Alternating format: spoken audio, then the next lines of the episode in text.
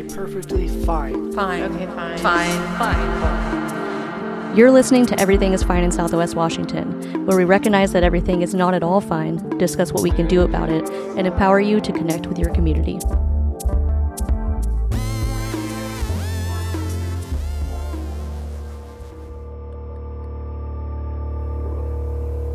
Are you not concerned about the binary between either condemning Israel entirely, um, being like also a stance that a lot of like very strong and notorious anti-Semitic people agree with, versus like, you know, seeing this as more of a complex issue where it is wrong what's going on, and that there's also a way to do this that Israel still exists and is supported, So, or is so it's not a complex issue. That's the big thing. It's super simple. There's one group that has enormous power. It's the most powerful country in the Middle East. It's backed by the United States. It acts on another population of people with total impunity and is never held accountable for anything. So there's no symmetry in the relationship, period. And just as like a thought experiment, IDW people, if we know that if somehow a population of Jewish refugees ended up in West Bank in Gaza, and an Arabic government in Jerusalem and Tel Aviv had an open air prison in, in what you know Jewish Gaza, which they bombed with white phosphorus. They killed civilians indiscriminately, and they had no uh, provisions for medicine. They had an embargo that blocked food, that the electricity wasn't running, that there was an over 48% unemployment rate, life expectancy and malnutrition statistics were horrifying. The, uh, one of the major uh, policymakers in this hypothetical Arabic Palestinian state said we need to put those Jews on a diet. In the West Bank, there was another Jewish area where there was a little bit more autonomy, but there was regular Arabic settlements where they pulled up the Jewish farmers' foods, they terrorized them with rocks, the security forces broke children's bones, and they couldn't drive their own roads. We'd all have no problem understanding what that was. So there's nothing complex about it. The second part of your question, it's, it's a pure asymmetry relationship. And the question is rights or not. So that's it, it's not complicated. The second part of your question, at this point, there's always been, there's always going to be crackpots who are anti Semitic who condemn Israel. That's not what drives the movement, it's particularly in the United States. You work around most people who are concerned with this issue, it's actually populated with a lot of Jewish people the real question we have to ask is why is it that Israel is an alt right state, even though it is from the descendants of the victims of one of the greatest crimes in history? That's a serious question, and that's inseparable from the racism of the project, which goes back to the first part that we have to solve. But thank you. Shalom.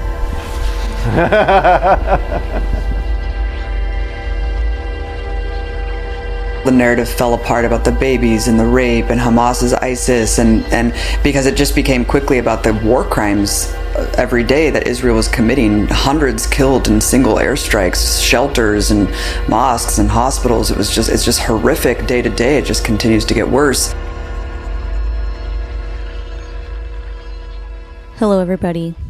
As I said before during our Surfing the Apocalypse series, while this podcast was born partially from the idea that we need more people paying attention to issues through the local lens and connecting with their own communities where they can affect real, tangible change, it's imperative to understand ourselves and our communities within the larger context that we exist in. The lines between local, regional, national, and global don't really exist when you think about it whether it comes to the climate crisis, whether it comes to foreign policy, and especially when it comes to the fact that we live in the United States of America, the belly of the beast, the biggest empire in terms of military might and power that this planet has ever known, and the world's arms dealer that is currently supplying the right wing fascist ethno state of Israel as it carries out a genocide before our very eyes. So, yes, if you follow the social media account, you know that I have been sharing about Palestine, and I believe it would be morally wrong not to use this platform, no matter how small and humble it may be, to speak out against the horrific, ongoing genocide that is being carried out by my country, by your country, by our country, with the billions of our tax dollars that are being sent to Israel. I should interject a disclaimer that um, I'm using the term I instead of we because I am not speaking for my co host Philip, who contributes often to this podcast. This is simply not a topic him and I have spoken about, and I've chosen to cover this on my own. So I just want to clarify that. So, what I'm trying to do here is give a basic but thorough explanation of this to people who um, think they're not capable of understanding this quote unquote complex issue. Um, and I just want to uh, empower people to feel like they can understand what's going on and believe what they're seeing and understand that there is no moral justification for what they're seeing. Um, you're capable of educating yourself, you're capable of media literacy, you're capable of understanding the situation. And so I just, I want people to be empowered um, to feel that way because I think at this point, those might be the only reasons anybody hasn't come to a conclusion on where they stand on this issue. At least that's what I'm hoping. So, anyhow, what I've tried to do here is lay out the basics of what is going on in Palestine, a little bit of the history, explaining how this is a genocide and there is clear, obvious genocidal intent, and then point you to uh, really good journalists um, and advocacy groups that have been caring about this issue for many, many, many years, as this has is a very old issue.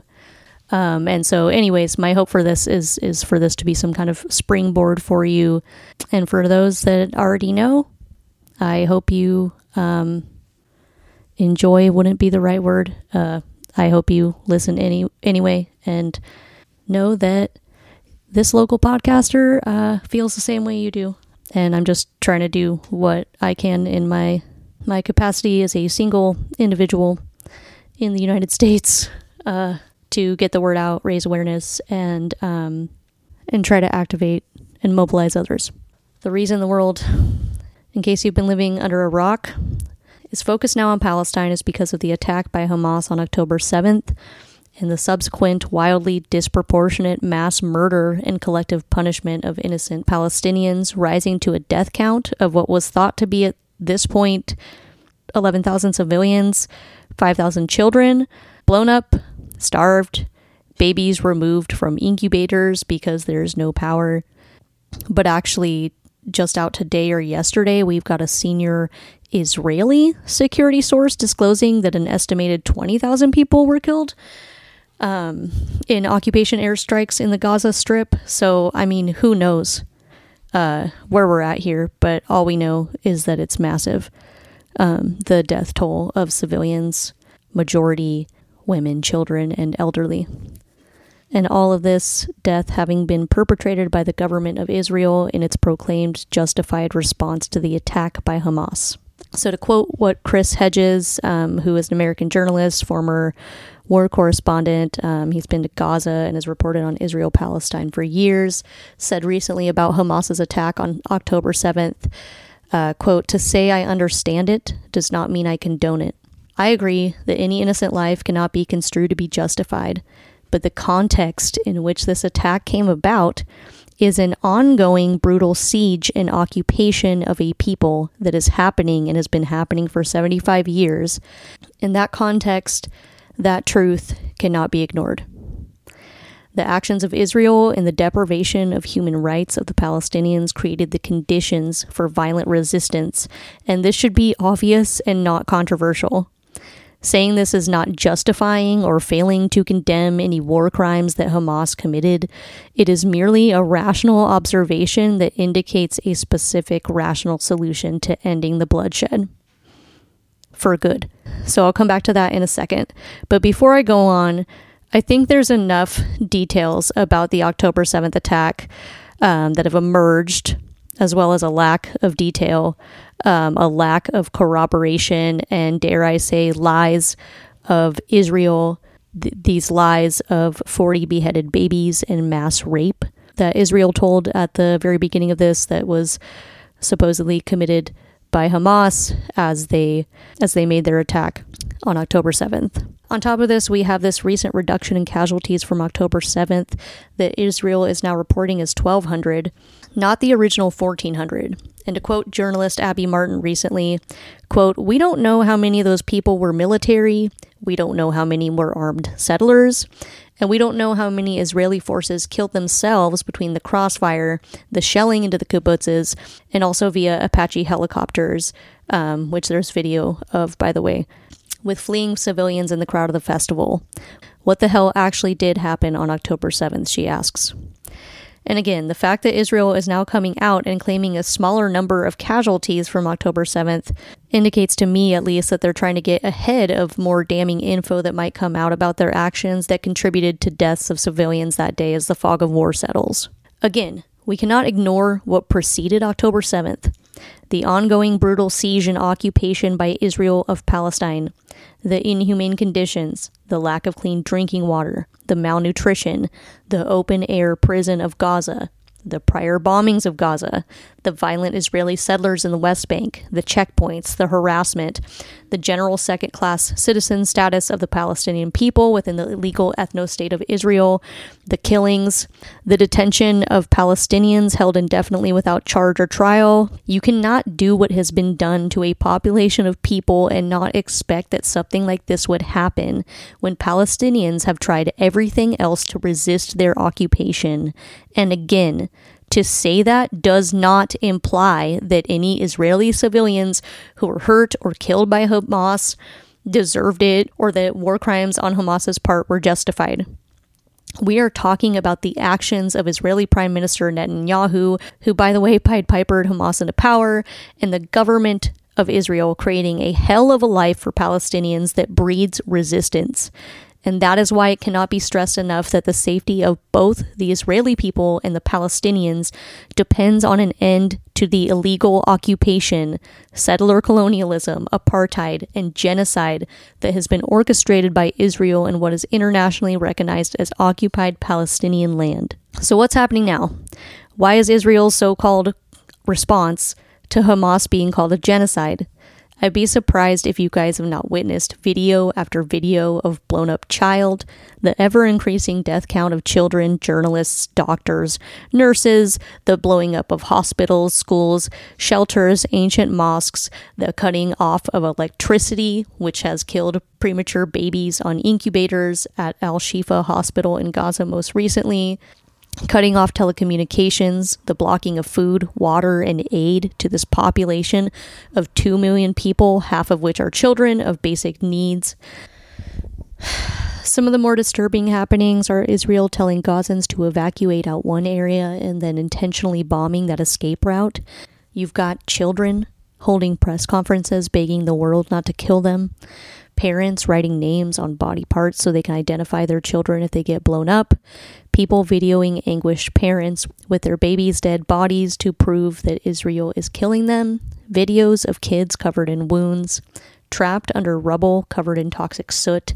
I mean, I feel like the most horrible, savage shit you could ever think of is being live streamed for all of us to see out in the open. This is inexcusable.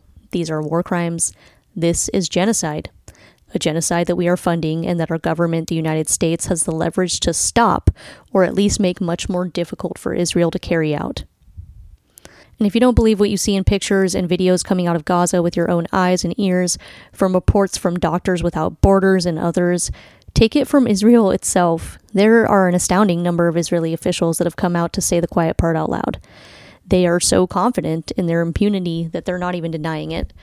Israeli Prime Minister Netanyahu's office posted on Twitter around the same time that Israel was blowing up hospital in Gaza. This was like last week. I mean, there's been multiple hospitals blown up since, right? I mean, it's just every day. So this one's a little old. So, same time that Israel was blowing up a go- hospital in Gaza, that the conflict was a struggle between the children of light and the children of darkness, between humanity and the law of the jungle. This tweet was deleted shortly after it was posted. Netanyahu also invoked a Bible story about a tribe called Amalek, saying, quote, You must remember what Amalek has done to you. So in the story that Netanyahu references, the Israelites were told to exterminate all the men, women, and children from Amalek. In case you didn't catch that, he is likening Palestine to Amalek. You've got Defense Minister Yoav Gallant saying Israel was fighting human animals and ordering a complete siege on the Gaza Strip. No electricity, no food, and no fuel for Gaza. Forgive my pronunciation. Revital Gottlieb, member of the Israeli Knesset, called for a doomsday nuclear missile option to flatten Gaza without mercy. Israel's public diplomacy minister, quote, erase all of Gaza from the face of the earth, that the Gazan monsters will fly to the southern fence and try to enter Egyptian territory or they will die, and their death will be evil. Gaza should be erased. Heritage Minister Amichai Eliyahu. The north of the Gaza Strip is more beautiful than ever. Blow up and flatten everything. Just a treat for the eyes. And called for giving that land to Israeli settlers. Giora Eiland, quote, Israel needs to create a humanitarian crisis in Gaza. Gaza will become a place where no human being can exist. The Israeli president suggesting that civilians in Gaza are indeed legitimate targets, claiming they weren't so innocent because they chose not to rise up against Hamas.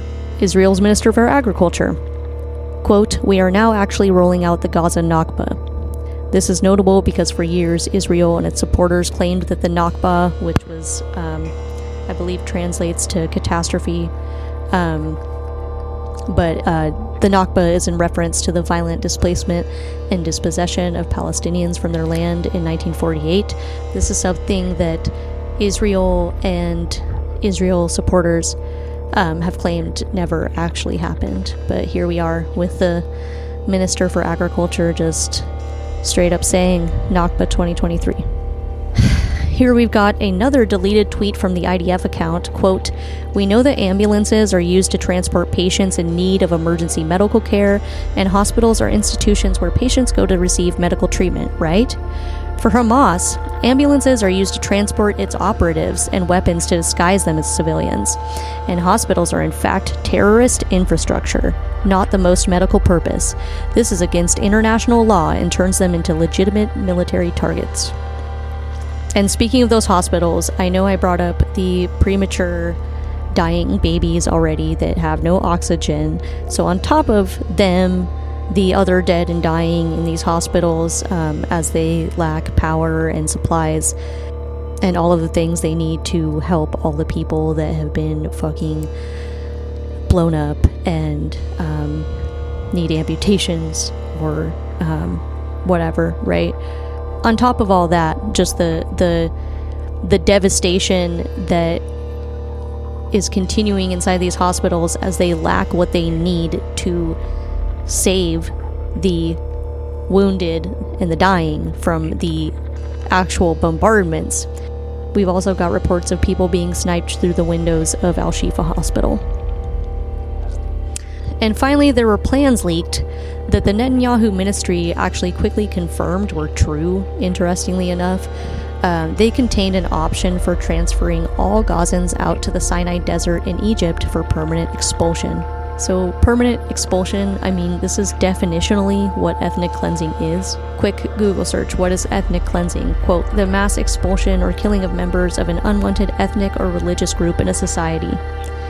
So, we've got Israel doing the mass killing, uh, it's currently demanding evacuations of the people of Gaza that it hasn't killed, and it has confirmed its plan for permanent expulsion.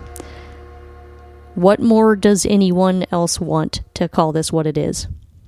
This is also a lesson in how we pretty much do not live in a democracy especially the higher up the electoral level you go. We've got 66% of Americans horrified about all of this and supportive of a ceasefire in Palestine, with only a tiny handful of progressive lawmakers, none of them white, by the way, supporting it, and way the fuck more lawmakers in support of censuring the only Palestinian woman in Congress whose grandmother lives in fucking Palestine right now, enduring this.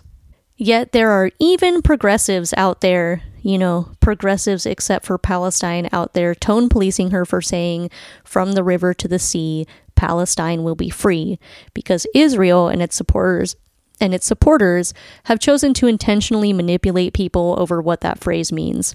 It is a rallying cry to the end of the occupation, a restoration of his of historic Palestine within one state from the Jordan River to the Mediterranean Sea, with the restored human rights of the Palestinian people to live freely as equal to everyone else.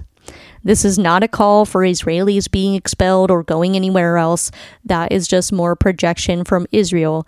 And no, we should not fall for and cede ground to this argument about sensitivity to this phrase. Yet we've got people daring to say that Tlaib reporting this phrase was going too far and not bringing Democrats to her side to help her cause.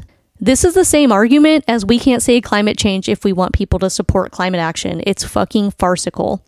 And let's get real here. Almost exclusively, save for four Democrats out of the 22 who voted to censure Rashida Tlaib, are actively accepting money from AIPAC which is the big Israel lobby for those of you who don't know.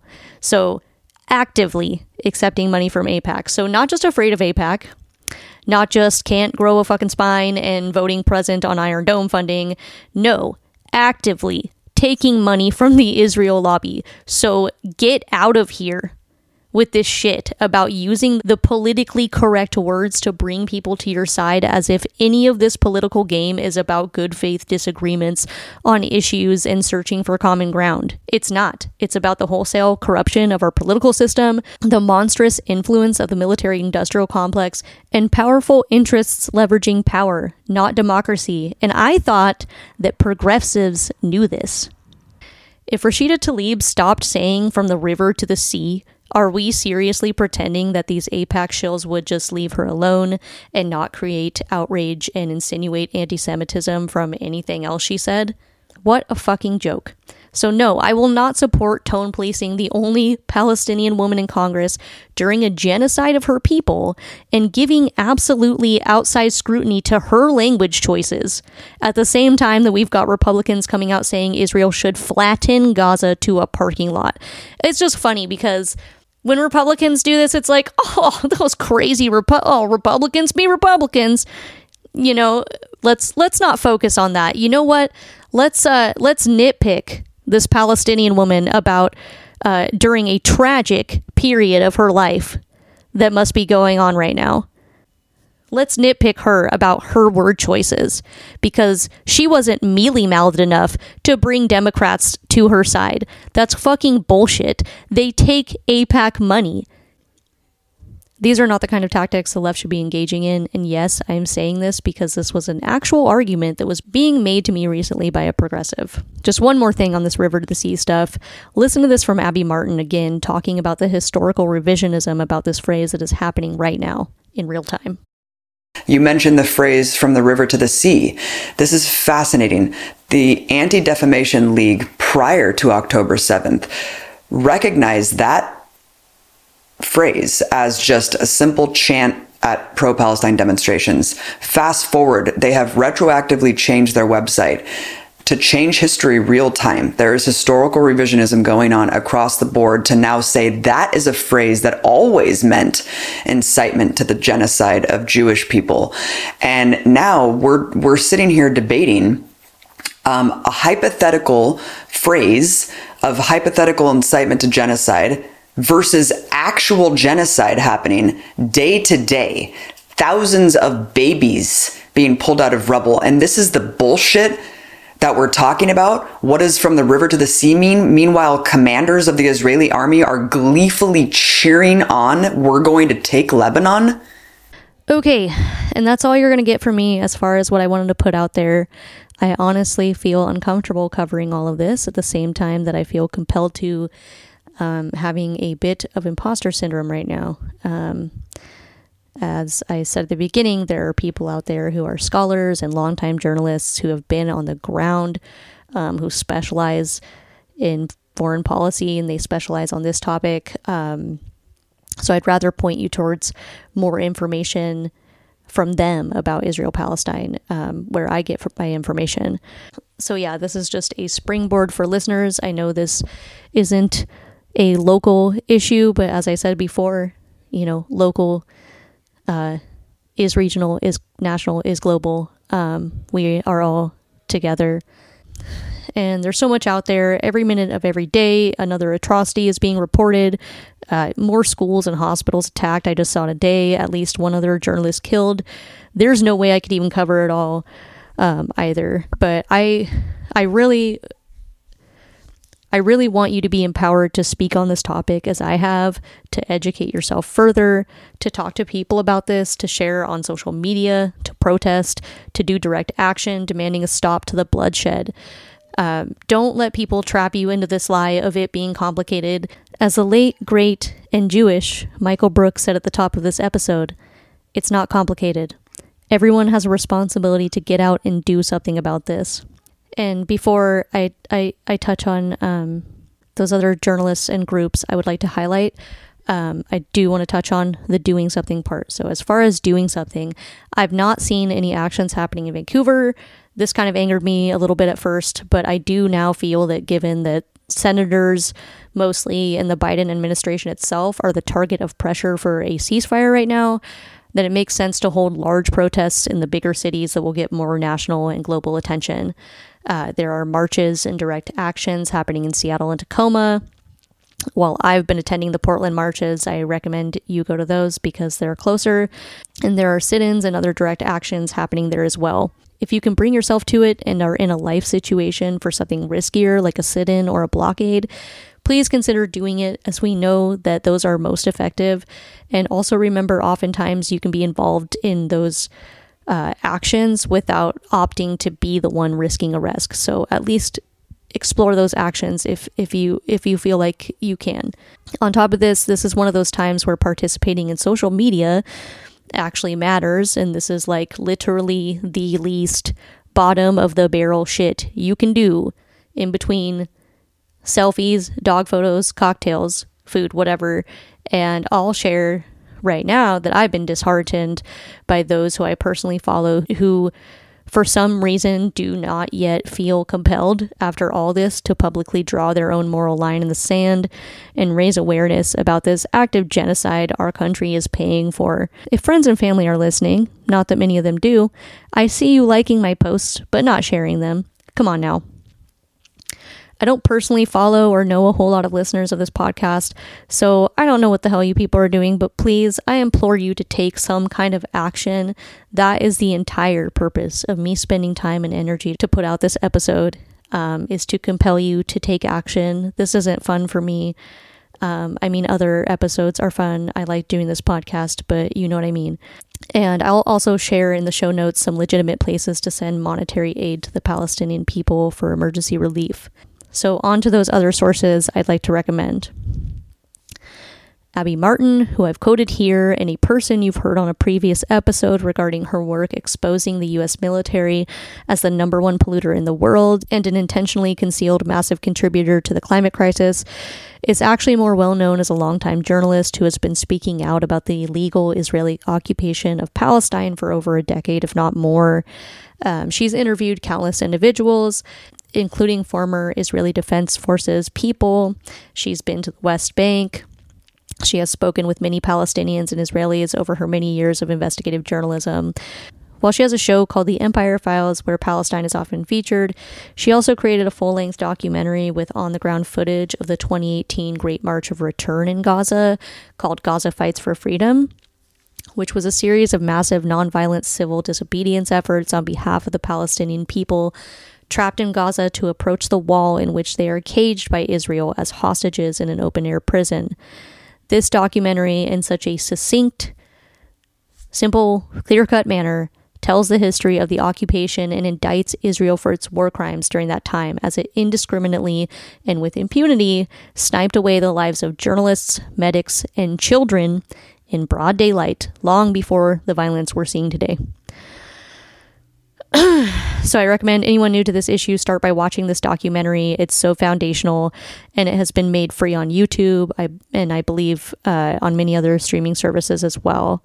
Additionally, Media Roots Radio is another effort by Abby and her brother Robbie Martin, and I recommend their recent episodes on Israel Palestine, starting with the episode called 99 Layers of Hasbara to sell the Israeli killing machine. Katie Halper is also a Jewish journalist who is very outspoken on Palestine and often interviews other notable Jews and others who are against the Israeli occupation. I really appreciate her YouTube show, The Katie Halper Show, specifically for the quality of her interview guests. Um, she actually just had a live stream today, which was an interview with the PSL candidate uh, for president, Claudia De La Cruz. Um, definitely recommend that. Also, I recommend Rania Khalek. Um, she is a journalist that reports from Beirut in Lebanon, um, and I I really appreciate her her knowledge about Middle East politics. She lives right there, um, so to to have a an a uh, perspective from someone you know somewhat on the ground outside the U.S. about um, the relationships in the Middle East, about Israel. She's also been out there talking about uh, the relationship between Israel and Lebanon, about the potential for this genocide in Gaza to what the red lines are for Lebanon for them to be kind of forced into this war and for it to turn into a broader regional conflict and who knows maybe a world war III situation so that's um, I find her reporting uh, fascinating, educational, informative, um, and right now very terrifying. So, for groups, Jewish Voice for Peace is a great group to follow who refuses to let Israel get away with atrocities in the name of the Jewish people. This group organizes people to speak out against Israel's intentional conflation of Zionism, which is the movement for the establishment of the Jewish ethno state of Israel, versus Judaism, which is merely the Jewish religion. So, in case you haven't heard this already, in case you didn't know, to be anti Zionist is not to be anti Semitic. And if you are worried that accusations of anti Semitism will be weaponized against you for speaking out against the genocide your government is currently funding with your tax dollars to the tune of billions of dollars, then there are plenty, plenty of Jews standing on the right side of history right now who you can point to who will shatter those arguments pretty quickly. All right, that's it from me on the topic of Palestine. I hope to see you in the streets. It's a great way to fight depression. But I just want to add one tiny additional plea for people to reach out about coming on this podcast. Please let me know what issues want you want to talk about, what shitty church or amusement park or other development project is being proposed in your neighborhood, or what cool idea you have for resource sharing, what you are being proactive about in the community. Um, I'm hoping to have someone on soon with a lighter topic that is proactive on climate change and fascinating for a break from the doom and gloom on the next episode. Uh, until then, thanks for listening and free Palestine.